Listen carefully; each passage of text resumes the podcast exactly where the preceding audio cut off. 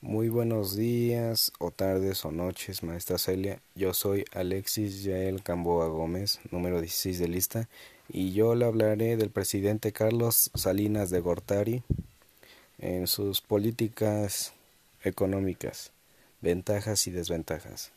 Si bien el presidente Carlos Salinas de Gortari, a la hora de empezar su sexenio, se enfrentó a una alta inflación, una frágil situación económica, además del descontento de la población. Su estrategia inicial económica fue descentralizar el gobierno como jefe de la economía y emprender reformas para su obtención de para la obtención de créditos y la privatización de algunas empresas para su compra. Si bien ahora hablaremos de las ventajas que obtuvo sus estrategias. Ventajas. Redujo la deuda externa del país a menos de la mitad, pasando del 68% en 1988 al 22% en 1994 en el total del BIP. También fue, el fue uno de los pioneros en programas sociales de participación comunitaria, brindando así la oportunidad a millones de mexicanos su promedio de vida y la de su familia.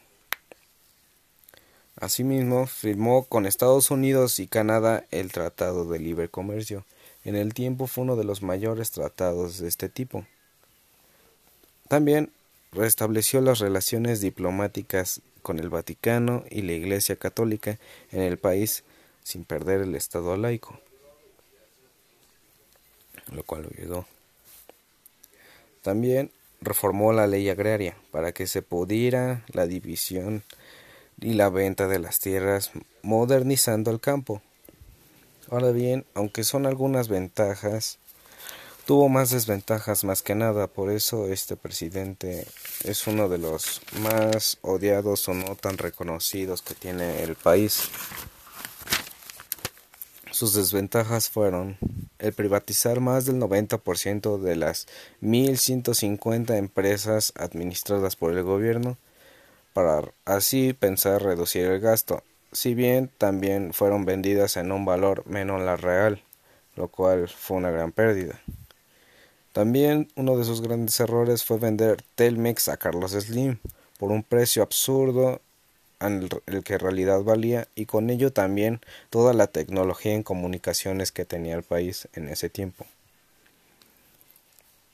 También hizo reformas a la Constitución para que las capitales extranjeras invirtieran en bancos nacionales sin restricciones o si no, también comprarlas. Y con ello este, vender varias instituciones de este tipo. Ya después de su mandato hubo un déficit económico nunca antes visto en el país ni en la época. Este fue llamado por varios empresarios el efecto tequila. También su sexenio fue muy acusado de corrupción y nexos con el narcotráfico ya que tenía varios se hizo rico muy rápido en muy poco tiempo. Además de una de las peores cosas, fue que en marzo del 94 asesinaron al candidato por el PRI, asesinaron al, candidato Colosio por el PRI, además de que las reservas del país de en ese año se fueron en 30 días después de su asesinato. Si bien este presidente nunca fue de los mejores y nunca será reconocido como eso, se puede decir que hizo algunas cosas buenas por desgracia fueron más malas económicamente. Muchas gracias maestra. Esto es todo.